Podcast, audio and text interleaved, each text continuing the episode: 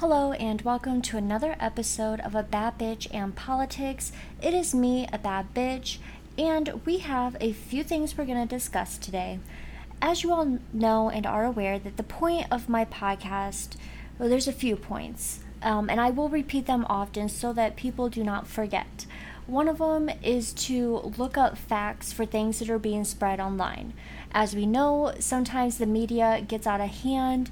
And when I say media, I am not talking about, um, you know, journalists that actually do investigating. I'm not talking about those people. I'm not talking about the press necessarily, but some press they tend to only like give a portion of information and what we're trying to do on this podcast is is that the full story? We're trying to look into that. Um, another thing is to get people involved in politics. Get out there, get voting, um, know who who we're looking at, know your people.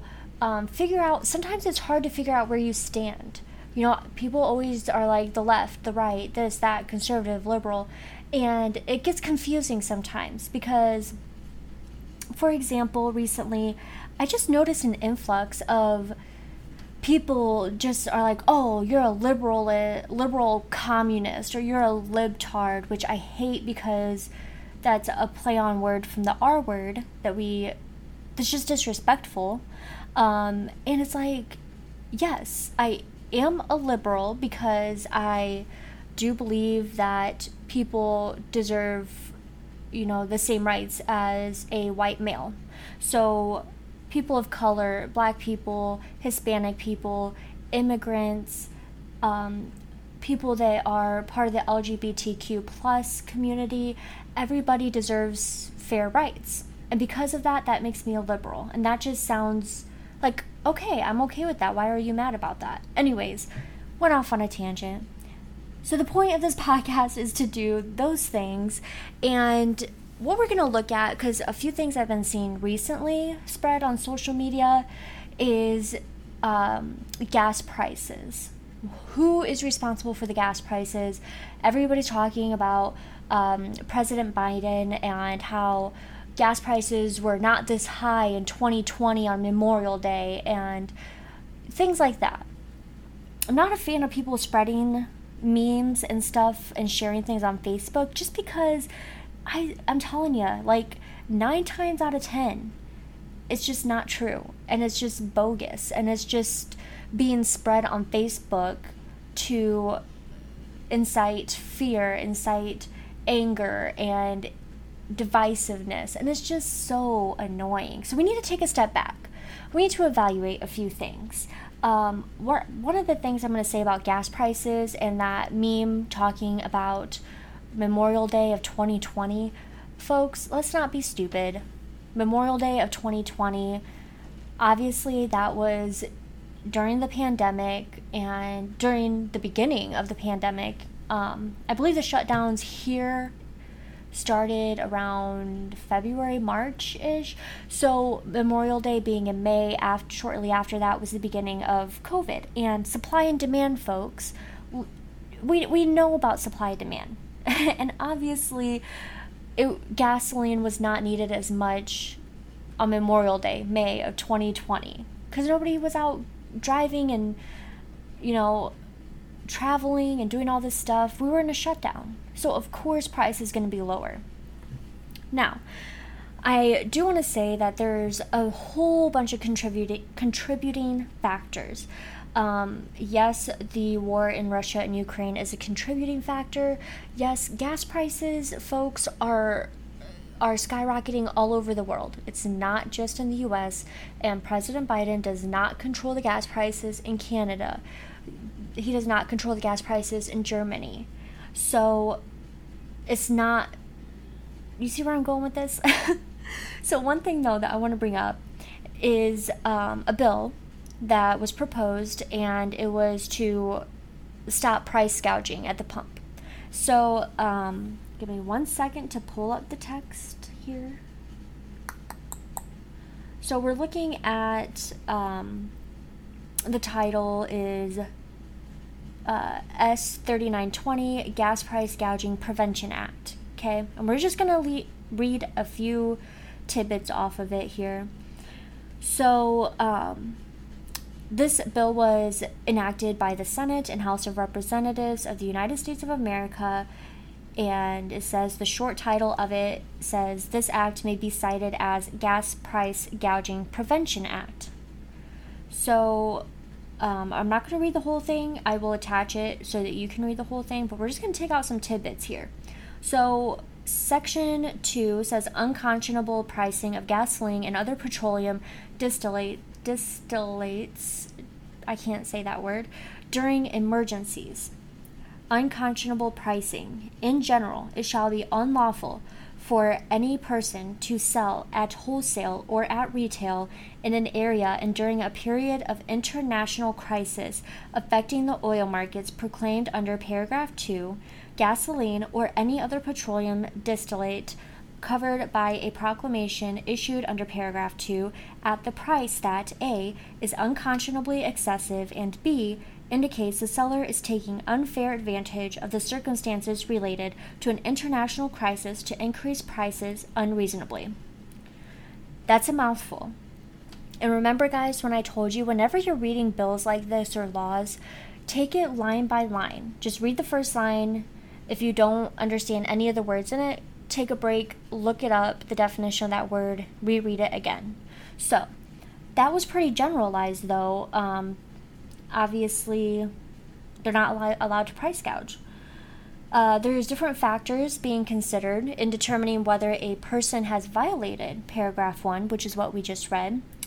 There shall be that shall be taken into account among other factors. A whether the amount charged by such person for the applicable gasoline or other petroleum distillate at a particular location in an area covered by a proclamation issued under paragraph 2 during the period such proclamation is in effect grossly exceeds the average price at which the applicable, applicable gasoline or other petroleum distillate was offered for sale by that person during the 30 days prior to such proclamation grossly exceeds the price at which the same or similar gasoline or other petroleum distillate was readily obtainable in the same area for other comp- competing sellers during the same time period.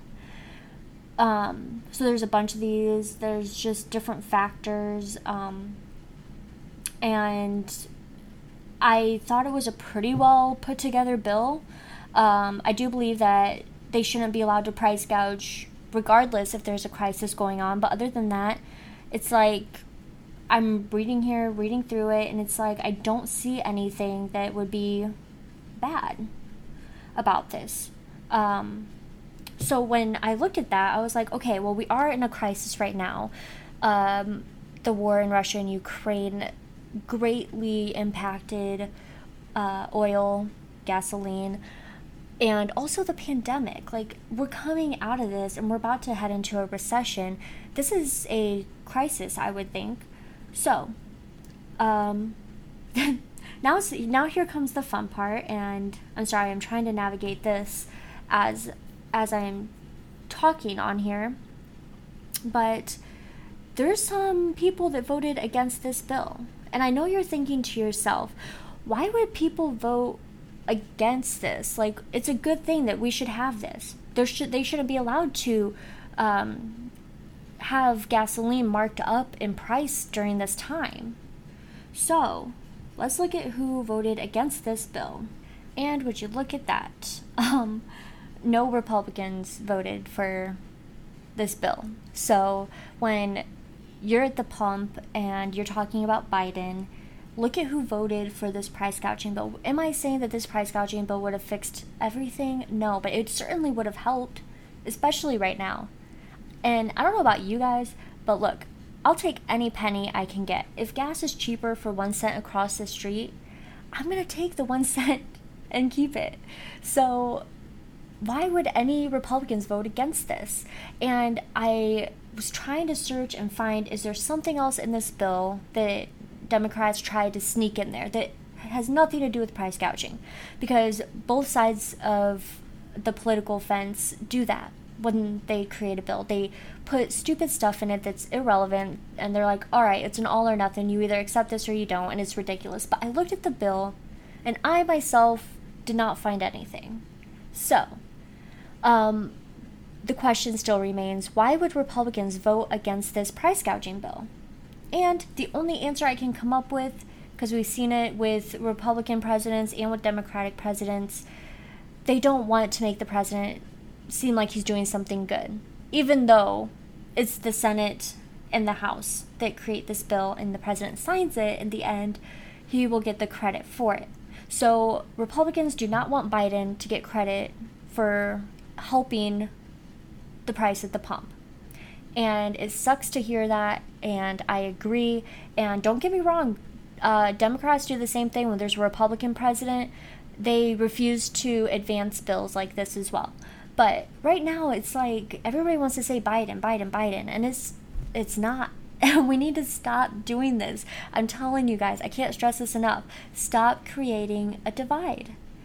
We could be saving money at the pump right now, but Republicans didn't want Biden to look good. So here we are paying however much you're paying where you're at. I just went on vacation, by the way, and to my best friend's wedding. Gas was way cheaper in the south, which really shocked me. So it's like, okay, um, I thought we had it bad up north, but we're paying like five dollars. Well, five twenty. Was it five twenty last week?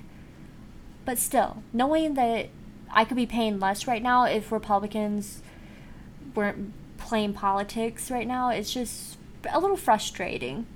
And I know that we're uh, gonna jump topics here, but that's all I had to say about gasoline right now. Um, one other thing that I've been seeing Biden being blamed for, solely being blamed for, is the baby formula shortage. Now, do I think that whoever the president is, they do have some form of responsibility for what happened in, in this country? Yes, because they do hold quite a bit of power. However, they can't really do things right away. Um, yes, there's executive orders, but there's a bunch of rules and regulations that they have to go through. Um, but I wanted to talk about the baby formula shortage that happened, and I think it's still happening, but they're picking back up. A lot of people are sharing, once again, that it was Biden's fault and Biden was doing nothing and this and that, this and that. And I just want to start from the basics of what caused this baby formula shortage that happened. Once again, COVID is a contributing factor. Um, s- supply and demand, pe- people. Uh, during COVID, we all know and what we all know what we went through with the grocery store and produce and products and things selling out. So that kind of put a dent in it as well. And then on top of that, Abbott Laboratories, who I think they're, I don't want to say that they're the biggest baby formula uh, makers, but they do have they do create quite a bit of the supply. So in February, Abbott Laboratories closed um, a manufacturing facility in Sturgis, Michigan. Sturgis, I think. Somebody correct me if I'm wrong um, because it had recalled infant formula products when a federal investigation started after four babies taking the formula developed bacterial infections, two of whom died. This is coming from an article um, written by Eric Berger, and I'll attach the link. And because of that, that on top of the COVID shortage already, created a massive bump in well, not bump, but shortage um, bubble, a shortage bubble. And we're slowly starting to pick up again. I'm seeing more and more on shelves. And I'm just stating a fact here that it's not it's not Biden that said we're going to stop making baby formula. Do I think that when this when Abbott Laboratories shut down, there should have been something in place or somebody should have been in charge or notified of what this could create? Absolutely. Are are there people out there that hold that position of like keeping an eye on these supply chains? I have no idea. Um, that is not my area of expertise. But what I do know is that there was a another bill that was created and introduced to Congress, and let me pull it up here. All right, I got it pulled up. This um, was HR Bill 7790. That's 7790. I will attach so you can read. Um, so this was introduced May 19, 19th of 2022. I'm not sure when we, the people, like the general public, became aware of this shortage, but I feel like they could have produced this a little earlier, maybe. Uh, that's just my nitpick. Um, it says an act making emergency supplemental appropriations to address the shortage of infant formula in the United States for the fiscal year ending September 30th, 2022, and for other purposes. All right, once again, we are going to look at this, um, take some tidbits out, discuss it. Um, it says for an additional amount for salaries and expenses, there is a large amount there. Um, So it says each amount appropriated or made available by this act is in addition to amounts otherwise appropriated for the fiscal year involved. Unless otherwise provided by this act, the additional amounts appropriated by this act to appropriations accounts shall be available under the authorities and conditions applicable to such appropriations accounts for fiscal year 2022. So, this act may be cited as the Infant Formula Supplemental Appropriations Act 2022. Lots of words there, folks. Um, when you look up these bills and whatnot, they look crazy. There's going to be a tab that you can click a PDF or text. I recommend doing that. Um, it puts it in a better format for you to read in, in different sections. And it's, it's just something that I prefer, um, and you might as well. So, this was enacted by the Senate and the House of Representatives. Um, and let's skim this. Uh, basically, it's producing money, of more budget money towards this to make up for the Abbott, Abbott Laboratories shutdown. Okay, so I actually just had huge technical difficulties and had to take a break. So that was kind of crazy. Um, but I think we're on track and we are recording again. At least I hope so. Um, anyways, we were talking about the baby formula shortage, and basically it was for funding and putting money towards it and to compensate for the Abbott Laboratory shutdown. Um, there was 192 House Republicans who voted against it. 192 House Republicans who voted against it. So, when you see these Republicans out here talking about there's still a baby formula shortage, um, gas prices are still going up and Democrats and Biden aren't doing anything and it's like you're not helping us. Like we're the Democrats are putting these bills out there. There's nothing else in them when usually, I will say usually, they try to sneak in those little things, but they haven't.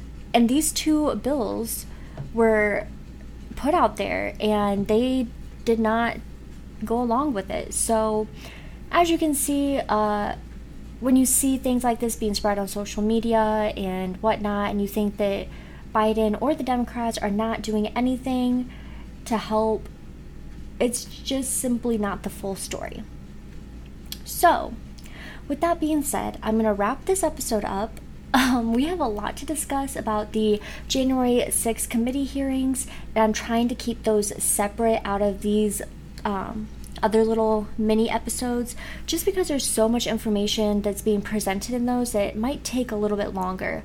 And I don't want to overload everybody listening to me babble all the time um, with all this information. So, with that being said, go out there and be the baddest bitch you can.